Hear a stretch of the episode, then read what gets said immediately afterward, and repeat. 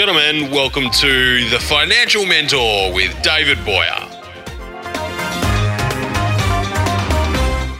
Ladies and gentlemen, welcome back to another episode of The Financial Mentor. Thank you so much for joining us again. The show's gone through another renovation because that's what we get to do with podcasts. And thank you so much for everyone who keeps giving me feedback on what we should tweak and change with the show. This week, we've got an amazing show lined up. Joining me for this first section is Michael Colman, the founder and managing director. I don't know what your title is, Michael, but we might have a chat about that in a moment of a great company called Digital Thing. And we're going to talk about one of the hardest things that business owners seem to struggle with how to remunerate yourself, how to get cash out of the business to fund your lifestyle and make sure that the business has enough cash to do what it needs to do. Michael, thanks for joining us on the Financial Mentor. Yeah, thanks for having me, Dave. So I'm a digital strategist. Um, co-founder of Digital Thing. Uh, we set up the business five years ago, and it was really uh, a way of us deviating away from being freelancers and technicians, um, and really uh, putting a value in terms of dollars on the work we can produce.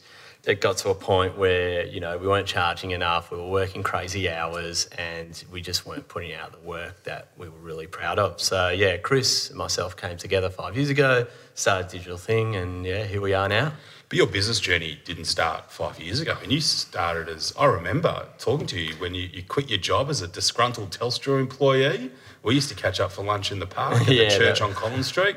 And, and, and from there, you went out and just became a freelancer. Yeah, so I kind of stumbled across um, websites, building uh, WordPress websites, and um, kind of got a go from a friend of mine uh, hacked my way through my first couple of sites and just kind of got on a groove and um, figured it all out from there. So, yeah, really interesting journey from kind of being that technician, understanding, okay, this is how I'm going to implement a project, which I kind of grasped really early on.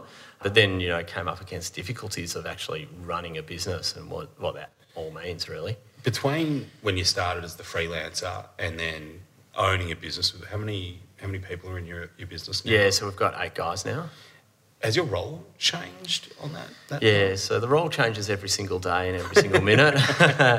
but um, yeah, and it still will forever change. But um, yeah, the idea was that when we were freelancers, um, yeah, Chris would kind of do the back of house production and I'd do front of house sales and um, project management. But that's also gone chopped and changed through the years as well. But yeah, as we, as we currently stand, um, I'm predominantly doing sales, uh, client relationship, project management, and kind of get on the tools here and there still.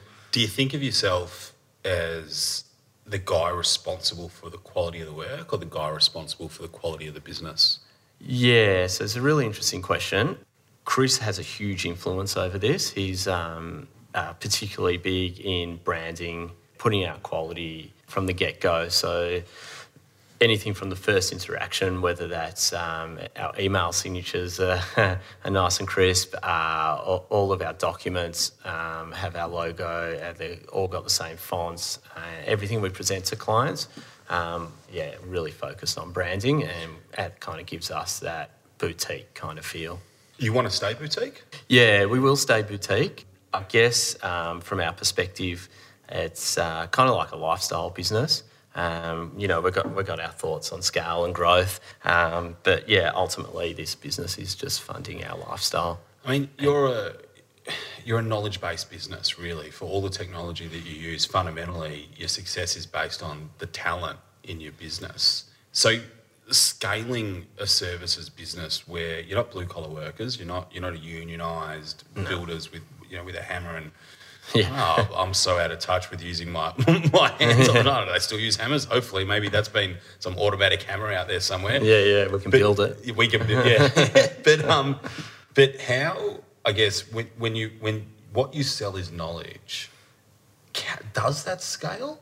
Um, I think to a degree it does. I think you sell a website. That's the outcome. Yeah, but, but yeah. it's your knowledge that creates that. Yeah, that's right. So um, yeah, the guys we hire um, are all A players. And so everyone we sort of deal with, um, their outputs kind of better than the next guy that comes along. Um, but yeah, in terms of scale, it's just a matter of us getting bigger projects, working on bigger clients, and kind of working our way up the ladder that way. Um, and then in terms of the scale, uh, it's not really about um, numbers for us. So we're not trying to push 100 websites out the door in a month. We really want to focus still on that, you know, whether that number's five or 10, real low scale, but then eventually climb up. So we're getting bigger projects to work on. So for a business like yours, the right client is more important than the amount of clients. That's right. That's that's um, been a real big learning experience for us over the last year or two, especially. Um, you know, early on from my freelance days, it was like, you know, get as many clients as you can because, you know, I was only charging $50 a month. So Yeah. to earn any good money, you had to, yeah, work a lot You of take hours. Yeah, exactly right. And now it's, um, you know, we've got like some really good case studies. We've worked with some really big clients. And um, yeah, we, we kind of put a premium price on our product. And um, the clients that are willing to pay for that, the guys we kind of want to work with and get good relationships, long term relationships out of them as well. Those projects have better margins. You make more money off them. Yeah, so in terms of margins, we're still working on that. Uh, some projects we win uh, really well and really nicely on. Others, you know, we, we sort of lose. I guess that's like with all uh, service industry Yeah. based businesses. But um, yeah, it's, uh, it's, it's a combination of both, really. Margin is important because margin and the creation of profit is fundamentally what creates cash. Yep. And the availability of cash is how you fund the lifestyle that you're talking about. And you're a guy who goes on a couple of holidays a year. You don't, That's you, right. you want a nice lifestyle. So how important is that alignment? You know, when you're sitting there and you're pitching for work, do you actually sit there and think, well, are you going to help me achieve the lifestyle that I want? Are you that disciplined with it? Yeah, I don't. I don't think about it. I don't like embed it in my day to day because um, I think the most important thing, and it, it's you know, it's sort of come full circle on this. Um, when you're in that growth mindset, you're in that scale mindset. You're very much going out there to get as many sales as you can. But when you sort of focus on the, the lifestyle business, um, I think it's a game of putting out real quality work and um, trying to get the referral out of that client. From so you know we've done a great job for client A, they're going to refer us to client B. So uh, I think when you when you sort of focus on that, you get a lot of good relationships, good partnerships out of it, and therefore, yeah, I- that's how I sort of think about it. Do you actually ask those clients for referrals? Uh, yeah, it's a good question, and the answer is no. It's amazing, isn't it? though? Yeah. Like I I remember when I was working as a banker at, at NAB, they did some report that something like sixty percent of our clients were happy to refer to us, but only twenty percent of bankers asked. Mm. Yeah. What happens that you don't ask? Is it because you're the frontline technical worker, you're the person still who's managing that client?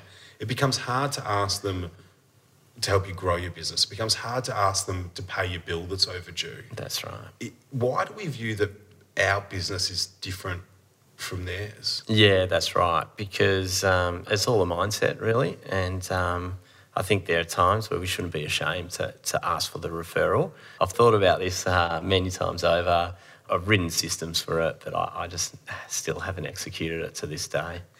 Talk us through that. You wrote systems for referrals, but you, as the business owner whose lifestyle's dependent on it, you don't follow it. Yeah, so the system was um, it was kind of like um, the, the project's finished, and the idea was we, would we would ask for um, a testimonial, and off the back of the testimonial, then it kind of gives you you know the glowing report, and then you, you could follow up and ask um, for any referrals. But yeah, the, the reality is that you kind of just get stuck into the day to day grind of um, getting shipping stuff out the door.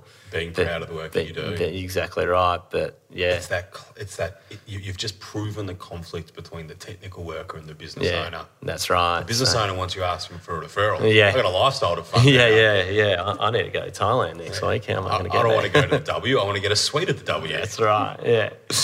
The um, I'm curious to know then, as your business has grown, how have you paid yourself? Yeah, so uh, really interesting question and something I'm actually quite passionate about. And um, when I'm speaking to new business owners, I always kind of tell them this story because I think it's important. You're the type of guy who a lot of Yeah. people say, hey, can we catch up for a coffee? Yeah. I'd like to pick your brain up. Yeah, I love a free coffee. So. um, but yeah, so I guess um, early days, I kind of just had the business credit card and, you know, would buy my lunch on it, uh, buy dinners, take my wife out, and, and that's how I just kind of lived, day, you know, day to day. And then I kind of thought to myself, well, know, there has to be a better way to do this. So what I decided to do, I sort of came to the realization as well that, um, you know, by taking money out of the business, um, you know, what, what happens in a couple of years' time, if I get that opportunity to sell um, and someone reviews the books and they're like, hey, you're spending 50 bucks on sushi every week and, Yeah. you know, 20 bucks on coffee. I don't want to, don't want to expose that. But um, yeah, so the, so I sort of just came to the realization one day that um, I want to pay myself PAYG.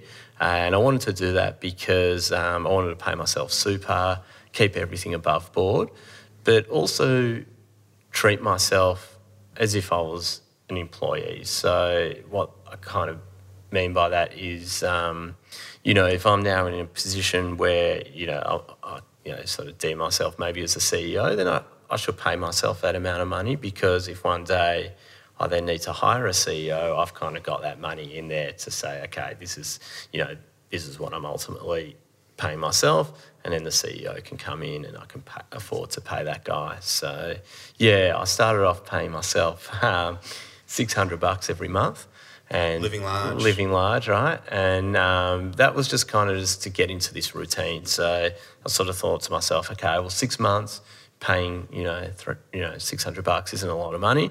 Um, eventually, increase that to every fortnight, uh, then every week, and then um, I've kind of just gone up from there. So At the, at, at the, the idea of bringing in a CA is very interesting, but I don't know if you, you even noticed this when you were talking. You talk about the pride you have in your work, but you almost softened your voice a bit when you said, I guess I'm kind of the CEO.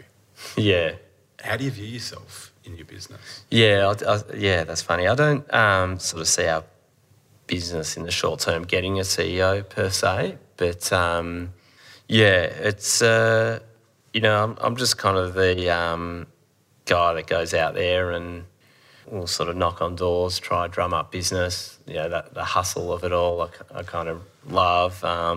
But then I also love giving like really good advice. So you know, getting getting that call from the client that knows I've got the tech brain and you know sort of says, "Hey, Michael, can I pick your brain?" So there's sort of yeah different aspects that I love of the business, but um, yeah, that CEO role, I don't even know what the CEO does. Maybe you can Well, share some well we just got a CEO in Yeah. our business at SQL CFO. It's been a, a huge journey for me, and one of the hardest bits is holding yourself back from meddling. Yeah, It's it's a tough thing to do. I mean, your whole image and identity of yourself as attached to your business has to change. yeah, You talk to anybody who's done these sort of things, and, and, and I spoke to about five different people, and they all said uh, your biggest risk is you, Yeah, them. yeah. It's pretty scary, I tell you. But you you love two things in your business. You love the hustle of growing it and finding the deal, yeah, and you love when your work works. yeah. That's right. Do you reckon that'll ever change? Uh, I don't think so. Yeah, the the hustle of it all is just meeting different people with different problems and coming up with solutions for that. So yeah, I'm sort of addicted to that. Um, and the good quality work is, you know, kind of like when you put on a, a new shirt, a brand new shirt, that feeling, that, and you've had your hair cut, you always feel good about that. So that's sort of how I see. So do you call your work dapper? Yeah, it is. A dapper project, Dapper, yeah. Michael, you're a you're committed to business learning. You're a lifelong learner. You're always reading. Yeah. What's the something you've read recently that's really blown you away? Yeah, so I just um, read The Company of One, uh, which is um, a really interesting concept. Um, and we also just touched on it as well on, on scale. And um, so hi- his premise is um, pretty much what I, I've sort of thought, um, you know, for the last five years is, you know, this concept of having targets of, you know, million dollar revenue. And then when you hit that million dollar rev, what are you going to do next? Do you go to two? Do you go to five? Do you go to 10? When does it ever become enough? And um, yeah, one of the big big takeouts for me uh, that resonated was, um, yeah, this idea of, you know, we got into business and we were proud of what we did, um, you know, five years ago. Let's just go back to that, stick to the basics, um, do what you do well, service your clients, make them happy, and um, the rest will come. Michael Colman, thank you very much for coming on the Financial Mentor. Hey, how do people get in touch with you? They can find me on LinkedIn, uh, just Michael Colman. Not too many of us, just um, Colman's without an E though. Uh, or, yeah, my website at digitalthing.com.au. Thank you, Michael. Thanks.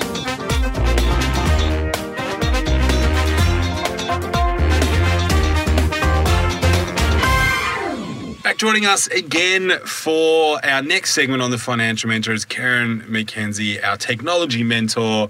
Mate, we've got a ripper topic today. We're talking about reinvestment, and, and what I really want to have a great chat to you about is particularly if a business has surplus cash, they can see where, where trends are going and they want to invest in innovation. How do you do that? Like, let's go beyond buzzwords here. Let's lift the lid on it. How does a business choose to invest in innovation? What is innovation? Well, look, uh, there's so much in that. And the first thought going through my mind is I'll just give someone my bank account and they can just invest in me and we'll call it innovation. That would be fantastic. now, look, the reality is, I think true innovation, and this is something that I personally have always kind of hung up on. I, from a technologist point of view, I love to go to innovation being a tech solution. But innovation's not that. It's simply the permission in your business to ask the question is there a better way of doing this? Is there a roadblock that needs to be removed? Is there a process that needs to be changed? Is there just simple pieces of the puzzle that we can do better first and foremost. It's not about the how, it's not about the technology, it's just simply giving your teams permission to ask the question is there a better way of doing this? Okay, so let's start with because I think that that you need a really good culture to be able to innovate. So we'll get to leadership, the role leadership mm-hmm. plays in a moment. Leadership is a, uh, innovation is as simple as finding one process in your business and finding a way to make it easier. So innovation often gets talked about blue sky thinking, new business models, new revenue models, digitization. Um, we go really right to the extreme, but in the average business, it's really about optimizing the operations day to day what needs to get done. Yeah it is it is. And, and, you're right. We, we we love shiny things. We love the poster child. We want those hero stories of true innovation where someone's found some microorganism that's turning some rubbish into new airplane fuel. I mean that's innovation right? Not Keran shifted the in tray from one millimeter over there to one millimeter over there and saved half an hour in the way that he processed the in tray. That's not innovation but actually it is, mm. right? Um, and I think there's another thing that goes so well with this. Do you really think you could save half an hour from moving an in tray a millimeter? Um, yeah, over a day. Probably. Okay. Yeah, I know. We, we, well, it depends on how far you want to go with that, but you, you absolutely can by simply saying if it took me an extra, I don't know, two seconds or a second to reach over and get something and put it over here, by moving the tray, simply save me by one second. If I'm doing that over, I don't know, let's say 100 invoices, that's 100 seconds in a day. What is that in a minute? So, you know, you are saving Okay, so maybe it's not 30 minutes, but you're saving time, right? I think we're given a good example of how micro innovation can be, though. it, it, absolutely can be, you know, and, and yes, they can go from the sublime to the ridiculous in that sort of space. But what I was going to say, in light of that, by the way, and actually that's a good example, is innovations coupled with this idea of the hypothesis. Okay, so you look at a situation, you go, the in tray's in the wrong place. My hypothesis is if I move it, I can be more efficient and I'll save some time. Well, how do I test that? What do I do with that? But you mentioned culture being so important. Well, this idea of innovation has to go hand in hand with the idea of failure and being safe to fail. You can't be allowed to ask the question is there a better way of doing something if you can't stop and go, okay, no, it's not better, right? The in tray should have stayed where it was for some of the reason I didn't know at the time, right? So you have to have that safe space to be able to experiment. I don't like this culture of failure stuff. I never have. It never sits really well with me because I think if you don't have it in the right leadership environment, the right cultural environment, there's no accountability. So to me, it's more less about a culture of you know, it's okay to fail, but more a culture of we want to get somewhere do whatever you need to do to get there. And but communicate with us and tell us what you're doing, individual employee, because we don't want you going too far down the wrong track. And we don't want you going too far left when our business is going right. And we, we're communicating with you as leaders of where the business is going. Yep. And we don't want you burning through time. We don't want you, but definitely don't want you burning through uh, cash. And perhaps most importantly, we don't want you distracting the workers around you. So it becomes uh, the innovation itself, with the way we're talking about it, is not a separate innovation department. It's not a separate necessarily budget for innovation. Yep. It's everybody inside the business having an attitude of, is there a better way to do something and knowing what to do about that, who to go to, who to tell, what to try themselves, what they're enabled, uh, power, empowered to do themselves. Exactly. And I think this is where we wrestle with the fit and the type of business. If you're talking a large corporate, you know, um, and I've, I've had the pleasure of sitting down with the uh, Google X team. So this is their dedicated innovations team. They're off on the side and talking through the idea of safe to fail versus it's okay to fail versus these innovation frameworks. But I've also sat with so many small teams, three or four bookkeepers who are simply saying, how do we innovate in our business, right? Um, and they just sit around over a table.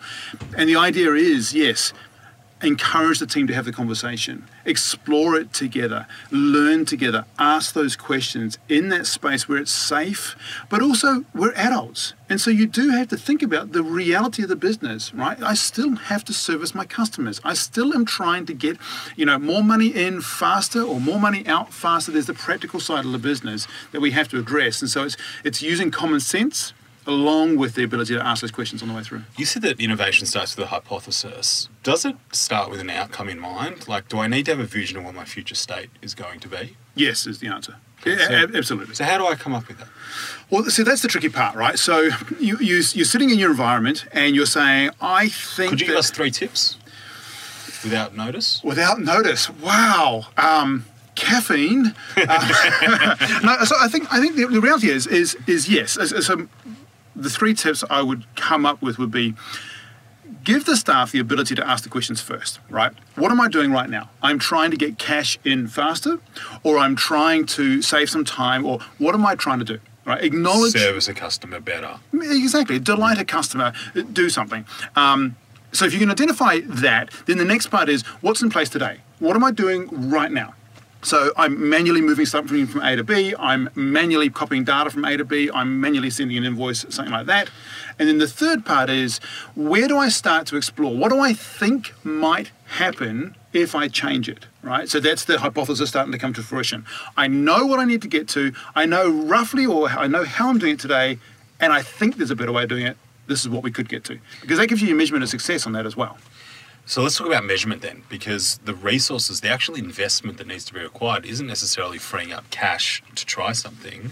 The investment is in leadership time and management time Yep. of somebody who's doing this. And, and that leadership comes down to a number of things. There is the framework of innovation within the business. That is, what is our hypothesis structure? How do we as a team acknowledge, hey, I think I've identified a problem, I think I've identified the way we're doing it today, and I think I have a, a hypothesis on the outside. What are we doing on that? The next part is then, what are your measurements so that you're saying, on that journey, we're going to test these activities and we will know either we got to a successful outcome, which is fantastic, or we didn't. And then there comes the three P's, and you'll have heard this before, I'm sure, which is um, pivot, persevere, or perish. And those three P's are the conversation you have around those metrics. You just mentioned uh, hypothesis decision, hypothesis structure, hypothesis Framework. framework. Can you? What is that? Um, it's a fancy word. Yeah, um, that's what I'm asking. For, um, and I'm bamboozled. I don't know how the listeners are feeling. Uh, it, it- it's it's the way that your business creates and supports hypothesis thinking. So there's lots of things. There's there's lean thinking, there's design thinking, there's all these different ways and languages online that you'll look at. It- it- as a small business, it's as simple as getting everyone together and saying, "Right, guys, we need to do things better. Here's a whiteboard. Exactly. Write it on a post-it note and stick it on the whiteboard." Yep, exactly that is as a team, we're going to set aside every second Friday or every or the first Friday of the month, whatever it might be, to sit down together over a lunch. Um, bring your own lunch or put lunch on, whatever, um, and we're going to have a conversation. Your task before then is look around the business and come to that lunch session with things that you think could be improved. And then you start writing them on a whiteboard, write them all down, have a conversation around it, and think, okay, what are the things we think are pain points? How do we think? Is it within our skill set to solve these things? And then you can move from there. And that, that's your very basic framework. Then, yes, there are proper um, established frameworks throughout that you can go and look on Google and, and have a look for, you know, hypothesis um, and design thinking and these sort of things. Uh, and you'll find different frameworks you can apply. It simply starts with you as a team thinking diligently about how you want to do So it. it's something that the average business owner or entrepreneur or, or just anybody inside a business can just jump on YouTube and learn this stuff. In a few Oh, minutes. absolutely. We might put Yes. a few links in the show Yep. notes as well of ones that you you, you recommend Yep, uh, people to have a look at. So this is this is really operational type innovation. Let's just say I want to. I, I like what this is this is doing to my business.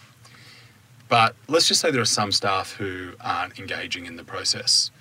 Uh, how do you manage? You know, what what what gets measured gets. What's the phrase? What's get what gets measured gets outcomes or whatever. Yeah, there is a How, phrase. how do you measure the involvement in this? How do you reward employees who are getting involved in this sort of stuff? Because you want to be careful not to divide your culture. A lot of people, in the last week's show, we spoke about people in accounts receivables roles being made redundant because of technology. Yeah. Um, Oh, and those people, mostly, they're not necessarily growth focused people, and you know, individual growth. They just want to rock up and do a good job and get paid. Yep. You're going to have people like that inside an You organisation. absolutely and you actually need people Yes. like Yep. that. So managing this culture of you're in the innovation, cool, sexy innovation team, you're not. Yep. It, Does it cause a conflict? Oh, it absolutely does. Oh, massively. There is there are loads of reasons why people themselves don't fit within those those boxes of being an innovative person or being someone who's safe to work. But also at different times and stages in our lives, we as individuals are sometimes less or more risk averse to innovation, to change, and that sort of thing. So the reality is, we talk about change management here. Really, it's it's we're going to change something, we're going to move something, we're going to move that dial. Um, so you do need to be very conscious of the language you're using with your staff, and be very careful about the rewards. It's it's very common for people to say, you know what, I'm just going to put a dollar figure on the reward system.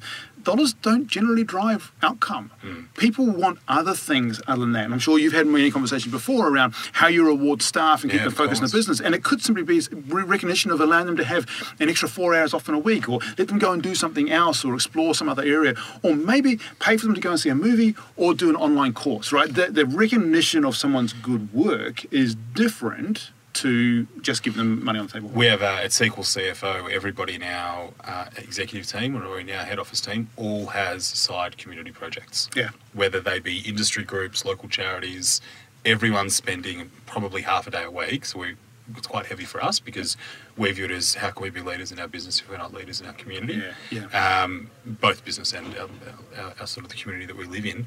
That's a big investment, but everybody who's involved with us can see that this is part of our culture.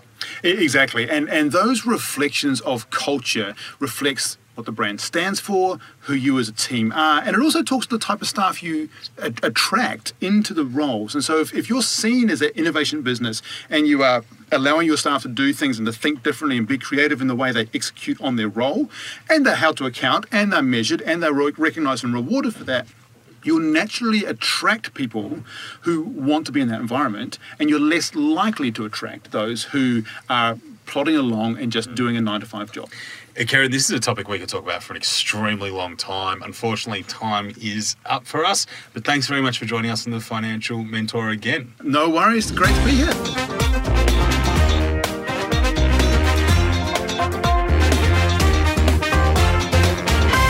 Joining us for the pitch is Dr. Adam Bumpus from a really interesting startup called Red Grid. Uh, we're here at the Yellow uh, YBF Ventures. um, Incredible co-working space who's arranged our introduction today. Adam, thanks for joining us. No problem. It's great to be here. Now, you're an experienced podcaster yourself, so I didn't have to give you too many tips on this, which is fantastic. Uh, talking to the mic, you know, nice distance from Yep. the. We're going to start off with the pitch, though. What is Red Grid? What problem do you solve, and how do you do it? So, RedGrid is a software company that is building out what we're calling the Internet of Energy. And what this is, is the ability for all the energy devices we have in our homes or in our shops or in our universities to speak to each other and respond and orchestrate so we're using our energy as efficiently as possible. What this means is a couple of things. The first thing is that you can cut your energy bill because it's only switching on when you actually need it to. And the second bit is we can get more renewable energy onto the grid because we're able to balance out and make those really nasty, peaky bits of energy nice and smooth. So uh, that's what RedGrid is doing we're solving a big problem here because earlier this year in Victoria, we had blackouts, rolling blackouts, because we had a couple of 45 degree days. And if we look at the climate science, we're going to have more of those in the future. Uh, and we're also going to have more renewables on the grid. And that means we get extra volatility of the voltage on the grid. We get extra problems with where the energy is being produced and where it's being consumed. And we're likely to see more of those blackouts. In fact, the Australian Energy Market Operator has already said that we are going to see more blackouts if we don't get our grid sorted out. And so that's a massive problem for us in Australia because we're a very rich country with lots of great stuff happening, and yet we're still experiencing energy blackouts.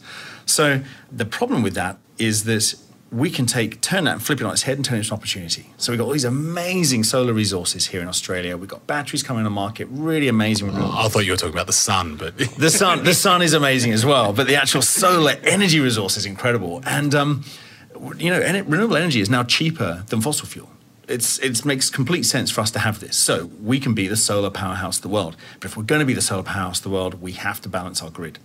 And so uh, this gives us a great opportunity because we've got extra cheap renewable energy and we're going to have 200 billion IoT devices, Internet of Things devices, by the middle of the next decade. So that's a lot. In fact, each of us is going to be connected to 23 different IoT devices, which is kind of nuts, right? What that means is, what can we do with all of this energy and what can we do with all of these IoT devices? Well, we can put them together. And when we put them together and help them transact with each other at a device level, we've got RedGrid. And that is like the internet now, we just take it for granted, we use it. That will be the internet of energy that we'll take for granted in the future. Brilliant pitch. Thank you very much. Now, what it's actually going to mean, though, is that as I walk around my house and I use things that require energy, you have smart systems who understand my usage patterns, understand my whereabouts, and keep things powered at a level that allows me to use it not too much more, so it costs me uh, too much and not too much less, that the thing doesn't actually work, which is brownout type scenario. Exactly, precisely. So a good example is your air conditioner, right? So we get it, we get it in the afternoon. Everyone goes home and switches on their air conditioner when they get home from work, and they blast it out to try and get it down. So you, you take it right down to 18 degrees to try and get as much cold air as possible. What we can do is we can send you a message in the afternoon and say, hey, we're going to pre cool your house for you. So when you get home, it's already nice and cool. What we can do then is we can shift that big demand in the afternoon to earlier in the day. So you're at work, your air conditioner automatically comes on, starts cooling your house down to a nice, nice 22 degrees. You don't have to blast it when you get home. And actually, then when you get home, the air is nice and cool. And we can start to switch off the compressor in the air conditioner. So you just have nice, cool air being blown around. And you only have to do that maybe 15 minutes every two hours or half an hour every every two hours, and you've saved a ton of a ton of money on your energy bill because at that time of the day, energy is much more expensive. So the idea about this is your energy devices actually have an intelligence by themselves. They can figure out what to do. And if you get home and you're like, no, I want it to be 18 degrees, you just override it. No problem. I'm an 18 degrees kind of guy, so that's great. But the um, the the problem that you're solving is massive, and we've heard about it for a long time. And I feel like every six months or so, there's a lot of press around a startup or a business that's trying to address it, and that you kind of don't hear about them again. I think part of the reason for that is the people who you need to get on board, the big energy companies, mm. are big, old, and, and like the profits off the way they're doing things right now. What are some of the challenges in selling to businesses like this? So the challenge is selling to, to big businesses like this in energy is that energy, energy has been produced for the last 250 years in pretty much the same way. Dig up the dead dinosaurs, burn the dinosaurs, make steam, make electricity. That's, that's really what it's been for 250 years. So to change that is really tough. But we're seeing things that are changing from the, the utilities uh, who are thinking about this because they know this is coming. They know the decentralization of this energy is coming. You know, you've got solar, we've got the highest penetration of solar rooftop in the world in Australia. They know that fossil fuels are going out and it's going it's now cheaper to create renewables. Uh, and they know that digitalization is here. They know that, you know, Google and, and, Amazon and Alexa are in the house. They're already talking to consumers and they're worried about that. And so what we need is this solution that is a very energy focused digital solution. And so yes, it's hard working with big organizations, and we're working with a number of different utilities, uh, retailers, and generators who are saying we realize our business model is going to have to change. We're trying to figure out how to make that happen and make it better for our customers. Because in the end, most people really don't care about their energy. They really don't care about. They just care that the stuff is working. Well, no, but business. I think businesses do though, because bi- Yeah, it- it's a do. different mindset a bit, a bit there because the cost is so direct to the way they exist. Yes, it depends. If you're talking about commercial industrial, yeah, businesses worry about, you know, if they've got a massive bill to pay. That's very true. Um, and so we're helping them. But if we're talking about, like, just go back to retailers and talking about what it means for customers, the key bit there is the actual end user often doesn't think about it. They just pay their bill. Now, there's a lot of people who find that really hard, right? Because energy is expensive. And so some people really care about their energy. What we want to do is bridge the gap and help those people who really care about energy because it's expensive, help them to pay it off, to pay it even easier with clean, free, clean energy, and help people who don't really care about their energy bill just to have a comfortable, you know, super nice 22 degrees inside the house and save some money. But the key bit here for the end user is that it's got to be seamless and it's got to be totally easy to use. And that's where we, we see this happening. So, quite a lot of this, you can think about things like uh, Google Maps. So, for a long time, people were like, oh, I'm not sure about my phone tracking where my location is. Now, a lot of people are like, just track my location. I want to know how to get to the cafe the easiest way. So you just kind of accept that that's an automated machine learned response that you're happy to have in your pocket. And that'll be the same with energy. We're happy that the air conditioner switches off a bit, but if it affects me, I want to override it. Mm. Or I want to train it to be, to be the most personalized version I can be for myself, which we can do. But for industry, you're absolutely right. So, for big organizations, we're working with some facilities management companies who've got large clients who've got multiple different buildings in different places. They're paying a fortune for that electricity. You're absolutely right. And that isn't changing because the tariffs are still high. They're still having to buy in bulk. They're still, you know, using energy consultants to go out there and find the best deal, but it's still a significant cost. Now, well, what if we could help those organizations by balancing out the energy cost between the different buildings so they can actually start to reduce their total net uh, energy bill, but also give people the, the option to say, well, my air conditioner is running in this room that no one's in right now. Why am I paying for that? Why don't I sell that to someone else who's then going to be prepared to pay a higher price because they really need the energy at that point in time? And that's where we're heading. We're heading for this really open market that we can help these buildings or these devices talk to each other without us having to really do anything. Uh, Adam, it's a very exciting time. Do you have any tips for businesses out there who are struggling to come up with their big idea? Because you don't seem to have struggled with that. it is it's really tough right it's uh, this is my third energy startup um, energy and sustainable development startup and it's really hard right i mean the thing the thing is the ideas are cheap you know everyone come up with some idea it's actually executing and doing it which is really hard. So we've been really lucky right? We've got a group of five of us who are very passionate about this project very passionate about bringing clean energy for everybody. Um, and we've all got different backgrounds. So my background's in climate change and communications. And my co-founder and my cto's background is deep blockchain deep financial services. Uh, and so we and my other co-founders have got you know marketing in new york and lots of really great skills. The real challenge for if you want to do a startup is to think through like i love the problem. I, lo- I want to solve this problem. The solution then comes along second you think hey this is a really cool solution that can solve this. That's fantastic. Mm. And here's my team. And that's the only way to pull this together. So if there is an idea be in love with the problem not the solution. That's the critical bit. And then find the solution and the team that goes from there. Because if you're galvanized and you're passionate about that solution you will then galvanize the team around you. I gotta say it's the most exciting thing to do because everyone's in it. Like we're in it to win it and uh, it's a tough time but it's also it's, it's it's super cool and super inspiring to be with people who just want to make it happen. Adam Bumpus, thanks for coming on the show. thanks very much. Great to be here